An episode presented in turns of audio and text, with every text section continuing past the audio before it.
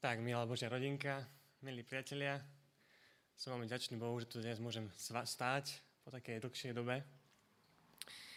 A som veľmi ďačný, že môžem zdieľať svoju skúsenosť, ktorú som prežil s Božím slovom a aj vlastne vo svojom živote skúsenosť pri tomto Božom slove. Toto moja skúsenosť sa začína pri konci letného semestra, ktorý som teraz prežíval pred letom na mojej škole, kde tá študujem štvrtý ročník, a teda prvý ročník magisterského štúdia v Banskej Bystrici. A v tomto semestri som riešil také dve, dve seminárne práce a pri oboch som sa zaoberal témou milosrdenstva.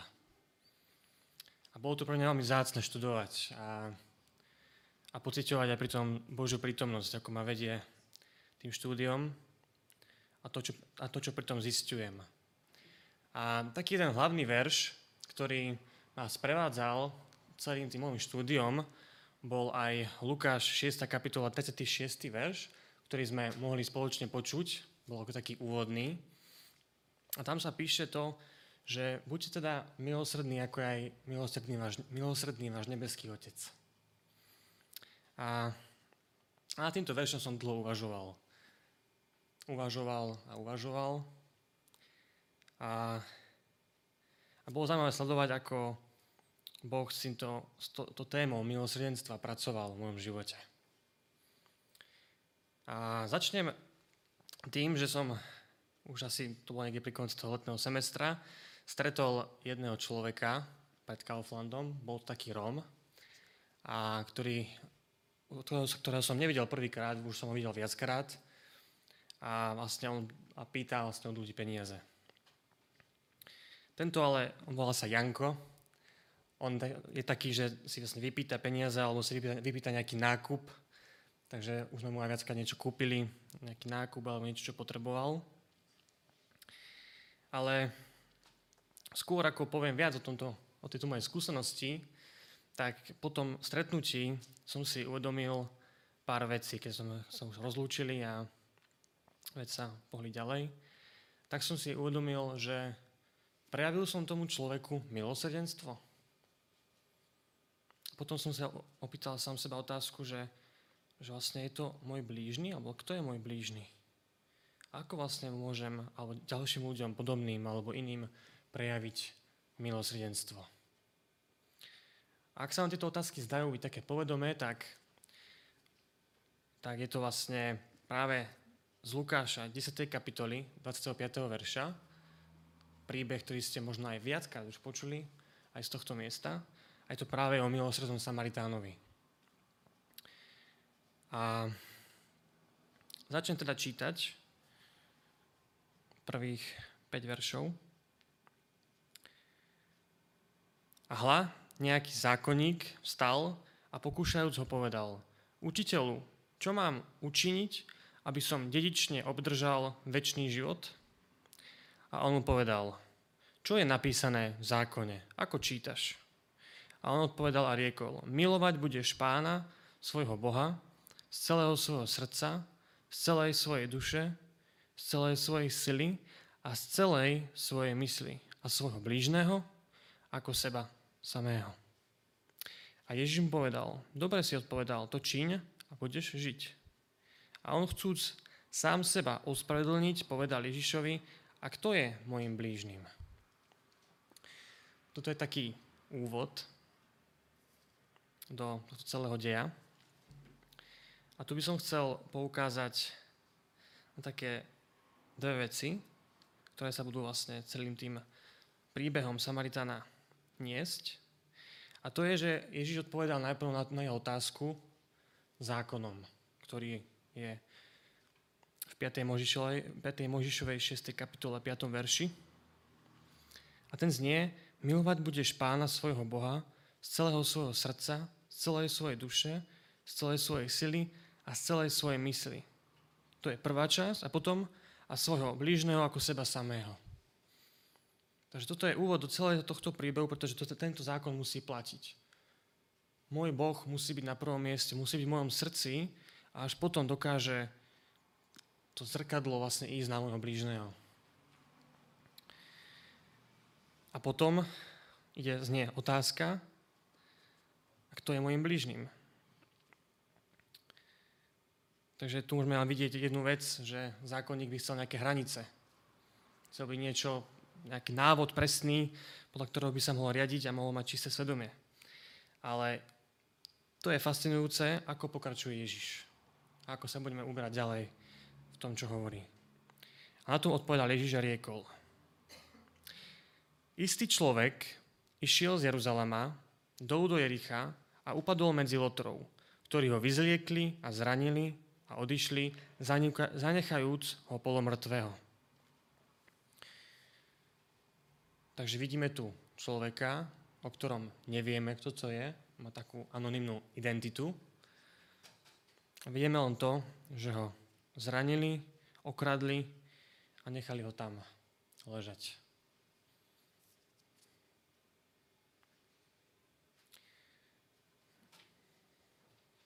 A náhodou išiel tiež dolu akýsi kňaz tou istou cestou a keď ho zazrel, obišiel druhou stranou. A dobrá je Levita, podobne aj Levita, ktorý idúc tiež dolu, prišiel na to miesto a keď prišiel a videl, obišiel ho druhou stranou. Takže okolo zraneného človeka prechádzajú prví dvaja ľudia, veľmi významní ľudia. Sú to náboženskí predstavitelia idú z Jeruzalema, z miesta, kde mali, byť, mali ísť z Božej prítomnosti, mali byť napojení na Boha. A oni, oni idú, vidia ho a možno namiesto toho, aby si vôbec kontrolovali, či je mŕtvy, tak len prejdú zo z takej náboženskej výhovorky, že aby som sa nejako neznečistil. tak som sa zamyslel nad touto situáciou aj v môjom živote, že či aj ja nemám niekedy nejaké výhovorky, keď sa, ide, keď sa jedná o nejakú pomoc niekomu alebo niečo iné. Či aj my nemáme nejaké takéto výhovorky. A tu by som sa znova vrátil tej mojej skúsenosti s tým Jankom, kedy tam vlastne stál a ja som ho videl v diálke, ako sa pomaly približoval a on som videl, že aký je čas, videl som, že bude chcieť odo niečo, tak som si vyťahoval 2 eurá rýchlo z peňaženky, už poznám, tak mu dám, vybavím, bude pokoj svetý, môžem ísť ďalej, mám skupinku, všetko stihnem, ako mám. A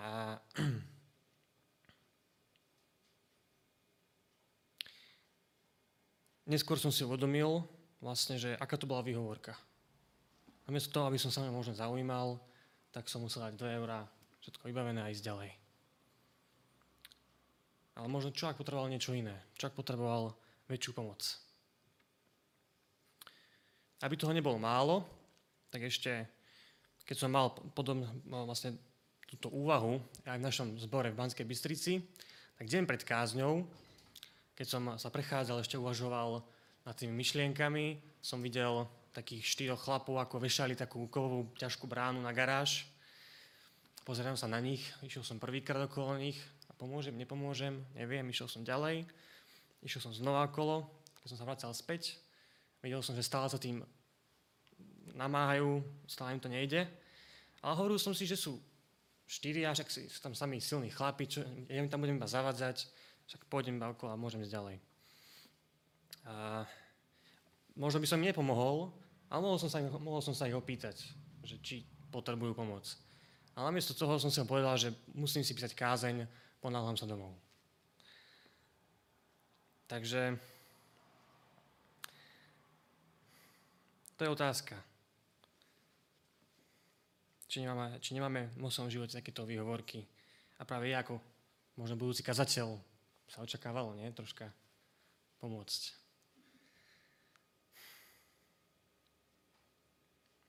A paradoxne,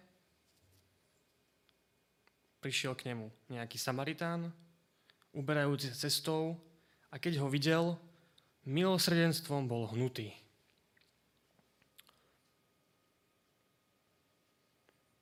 Samaritán. Ak ten človek, ktorý bol zbytý a zranený, bol ešte, bol ešte nejaký Izraelita, tak o to väčší paradox. A práve Samaritán išiel okolo neho. A čo sa stalo? zlutoval sa nad ním, bol pohnutý milosrdenstvom. A pohnutý bol milosrdenstvom preto, pretože v jeho živote, v jeho srdci bol naplnený ten zákon. Milovať budeš svojho Boha.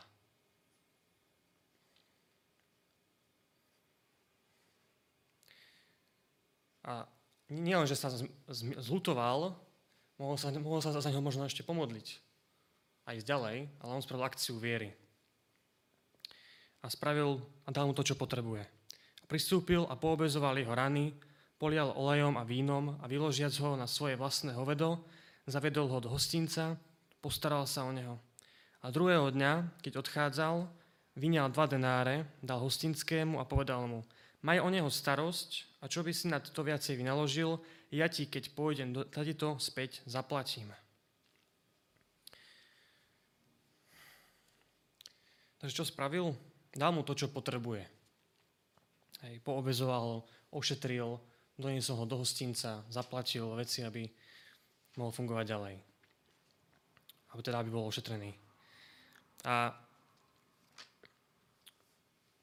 v, tomto, v tejto súvislosti ma zaujal jeden príspevok na Facebooku, ktorý zdieľala moja kamarátka.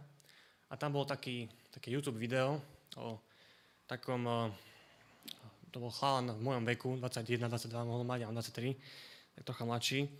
A on bol na ulici a tam sa pýtali nejaké otázky a on zdieľal svoj príbeh.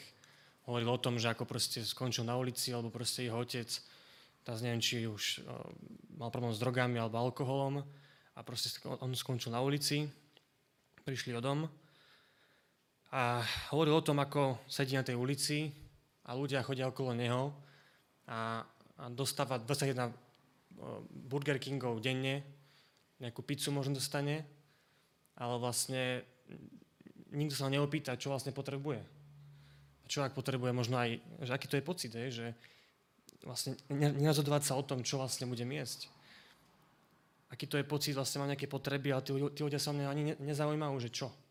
Čo ak ten človek potrebuje také základné potreby, ako je kevka, utierák, toaletný papier, spodné prádlo, čokoľvek. A to isté som prežil vlastne aj s tým Jankom, kedy už som sa chcel zbaviť tými dvoma eurami. Potom prišla moja manželka, ona ho tiež dobre pozná, a už s takým úsmevom sa opýtala, Janko, ako sa máš, ako žiješ? A sa pozerám, že to myslí vážne, sa podľahám domov a, a to bude sa na dlho taký rozhovor. No, tak sa ho pýtala a zistila, ako čo žije, aký má ťažký život, čo prežil. Zistila, že by chcel že by chcel len také základné potreby, ako napríklad nejaké, či nemám nejaké CD s nejakými filmami, že nemá čo doma pozerať, že proste, alebo že potrebujú poháre, taniere, hej, že majú málo. Pýtal sa nás, či mám nejaké oblečenie, nejaké topánky.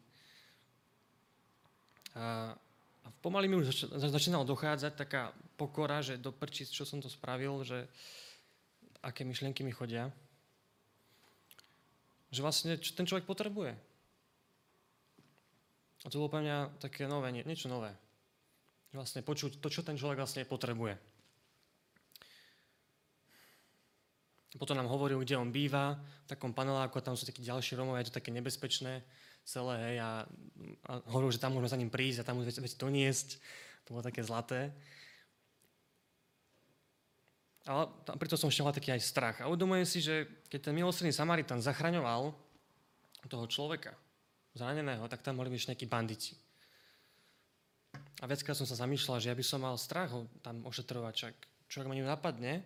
Ale akorát sa mi to tak spojilo s tým, čo sme dneska čítali, ten verš v úlohách, čo bol ten prvý, hlavný, v 27. Žal, 27. žalme, kedy vlastne hovoril David o tom, že že Boh je jeho pevnosťou a že nemá, sa koho báť, nemá sa čo strachovať. Aj tento Samaritan vlastne musel mať niečo také v srdci. Musel vedieť, že Boh je jeho pevnosť. A že v tej chvíli proste sa možno pomodlil, že Bože, ochraňuj ma, ja ho musím proste ošetriť a zaniesť niekde do hostinca. Tak ho ošetril. A ešte, aby to nebolo málo, keď bol hostinci, tak mu dal, tak dal hostin, hostinskému dva denáre. Čo je totálne viac ako minimum, lebo dva denáre to je mu zaplatil strávne na dva mesiace, by sa dalo povedať. Hej? možno na menej, keďže tam som platil ešte nejaké veci, ako ubytovanie alebo nejaké pomôcky na ušetrenie. Každopádne to bolo vec ako minimum. Bol to veľký peniaz.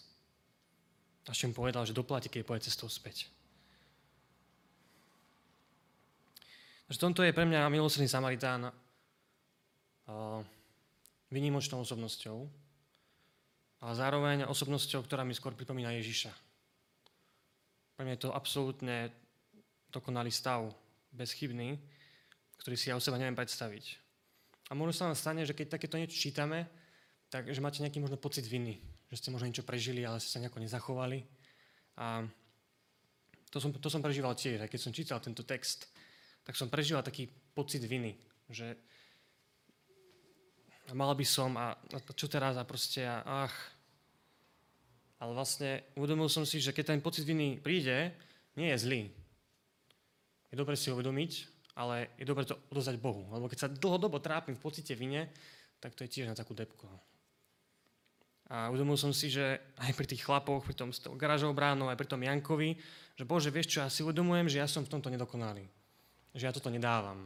Že proste odozdávam ti to a viem, že toto je oblasť, v ktorej musíš u mňa pracovať, lebo chcem, Chcem, aby to bolo inak, ale proste, keď to príde, tak to nejako nedokážem ovplyvniť. som taký pocit.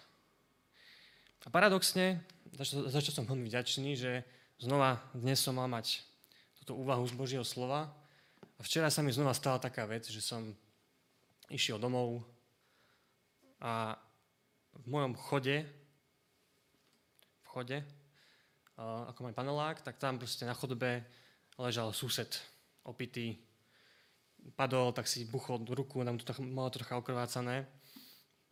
A mne v tej chvíli necvaklo, že by to malo nejakú súvislosť, ale som ho tam videl, stál som nad ním a rozmýšľal som, že čo s ním, že nechám ho tam, aby strpel svoje chyby, že sa opil na mol, alebo čo. A, ale v tej chvíli mi zase napadlo, že tak možno dokáže stať na vlastných. Tak som sa opýtal, že čo ako, či je v pohode, či vie stať na vlastných, ma posiela preč, že v pohode, on to nejako zvládne, doplazí sa. On tak som ho skúsil, som dvihnul na, na vlastné a zistil som, že vie ako tak chodiť, že stačí len pridržať. Upgrade je ten, že vlastne nám nefunguje výťah, lebo nám ho vlastne prerábajú. Takže on byl na piatom poschodí, takže som s ním som pridržal a odniesol na piaté poschodie. A v tej chvíli som si ale uvedomil, večer, keď som na tým celým tak rozmýšľal, že wow Bože, pracuješ na tom. Že síce mohol som ešte aj ošetriť ranu na tej ruke, alebo však mu to trocha krvácalo, ale to mi nenapadlo proste, nejak som to nespravil, už som, to, už som nejako nechcel, ale som ďačný Bohu, že keď mu to odozdávam, keď viem, že toto nefunguje v môjom živote, že on na tom pracuje a že to postupne pôjde a že možno aj tomu Jankovi konečne raz príde akcia viery, že za ním pôjdeme a ničom donesieme. A neviem kedy, ale viem, že na tom tiež Boh pracuje v môjom živote. A teda Ježiš sa pýta, kto je teda z týchto troch, zdá sa ti, že bol blížným, blížným tomu, ktorý to bol, upadol medzi lotrov? A on odpovedal, ten, ktorý mu učinil to milosedenstvo. Takže kto je môjim blížnym. Aj tento príbeh, aj moja skúsenosť ma učí, že naozaj nikdy neviem, kto je môjim blížnym, že to môže byť hocikto, ktokoľvek. Môj sused, opitý síce, ktorý by si zaslúžil možno pikať za svoje chyby, ale proste je v bezhľadnej situácii, možno je bezmocný nad svojim pitím, možno aj chce prestať, ale nedokáže. To sú anonimní alkoholici napríklad. Alebo sú to ľudia niekde v okolí, ľudia v mojej rodine, ľudia v zbore, ľudia, ktorí sú zranení, ale nie na vonok, ale možno niekde vnútri, niečo možno prežili, niečím žijú v živote, to, čo ich zranilo. A ja ani neviem čo. Lebo som sa ich ani neopýtal, ani sa nezaujímam. A teda otázka, keď viem možno, kto je môj blížny, tak vtedy mu povedal Ježiš, idi a čiň aj ty podobne. A to ma dovádza k ďalšej otázke. Ako môže môjmu blížnemu prejaviť milosrdenstvo? A ako som už povedal, možno práve ten záujem, ale ako prvé, čo poviem, je, najprv je dôležité ten vzťah s Bohom, ten zákon mať v srdci, že milujem svojho Boha celým svojim srdcom, myslou, silou. A potom sa môže stať aj to, že a miluj svojho blížneho ako seba samého. To je najdôležitejšie, čo vnímam, že čo aj, čo, čo aj vo mne vlastne Boh pracuje. Potom je ten záujem, možno sa o tých ľudí zaujímať, som sa opýtať, že či vlastne nepotrebuješ niečo viac ako okrem peňazí, alebo možno niekto v zbore, kdekoľvek, ako sa má. Možno zistiť, čo potrebuje reálne. Niekedy to možno človek musí od neho získať tak na silu, sa viac pýtať do hĺbky, lebo často človek proste nechce hovoriť to, čo naozaj potrebuje, čím trpí. A potom je práve tá akcia. Akcia viery. Jedna vec je modliť sa, čo zistujem v môjom živote, že keď niekomu poviem, budem sa teba modliť, tak zistujem, že to je dôležité, ale ak sa teda do toho aj spravím, keď to nepoviem tak z také útechy, ale že tá akcia viery, spraviť aspoň niečo, tak práve v tej chvíli aj môže Boh na pracovať. A keď sme vlastne aj zistili o tom Jankovi tieto veci, tak sme aspoň dostali na kontakt na jeho maminu, ktorú má tak že vraj chorú. Tam, tam vlastne máme, máme na ňu aj číslo, takže tá akcia stále stojí na stole. A vlastne sme ho zaviezli domov aj s nákupom, ktorý mal a zistili, kde teda býva. A teda, keď Ježiš hovorí čiň, choď a čiň podobne, tak aj pre mňa je výzva teraz, keď viem, čo potrebuje tento Janko, že či nie je pre mňa výzva ísť za ním, aj keď to je v nejakej štvrti, kde to, to je nebezpečnejšie, kde mám aj zlé skúsenosti z detstva.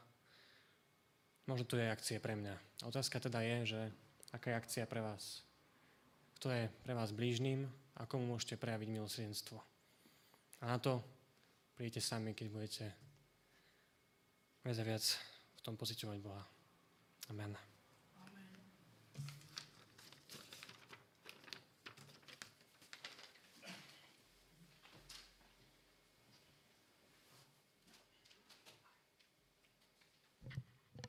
Veľmi pekne srdečne ďakujem bratovi Šopoňovi za tieto úžasné slova. Verím, že Pán ťa viedol. A ja prajem nám všetkým, aby to, čo tu zaznelo, aby sme si to vzali k srdcu, aj napriek tomu, že určite každý z nás má do svojich starostí, tak aby sme boli otvorení a príjmali aj to, čo nám Pán Boh chce povedať a kam nás chce viesť aby sme pomáhali aj tým druhým a zaujímali sa o nich. Nech nám tak Pán Boh v tom pomáha.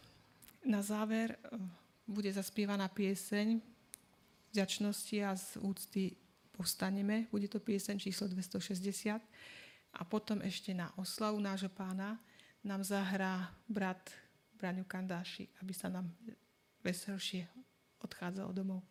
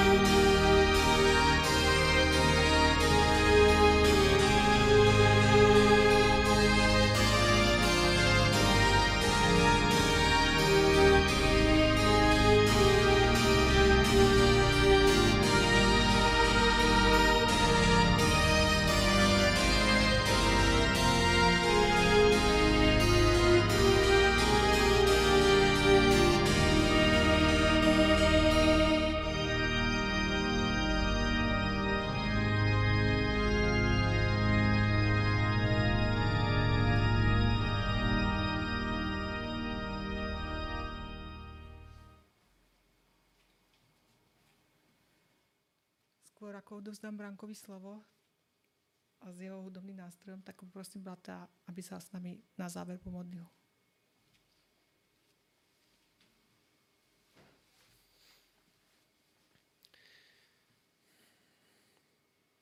Náš nebeský Otecko, chcem ti poďakovať za tento sobotný čas, keď sme tu mohli byť spolu a počuť niečo z tvojho slova. Ďakujem ti aj za moju skúsenosť s tým Jankom a že to môže byť na požehnanie aj pre druhých ľudí. A chcem ťa tak práve prosiť, aby zákon o láske k tebe aj našim blížnym mohol byť v našom srdci a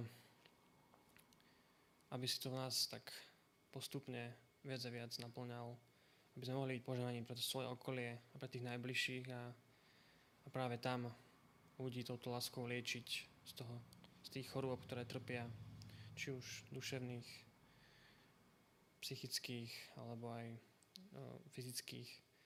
A ďakujem ti, Pane, za to, že, že Ty si stále s nami a že sa môžeme na Teba spoliehať, na Tvoju prítomnosť a na to, že Ty nás stále miluješ. Amen.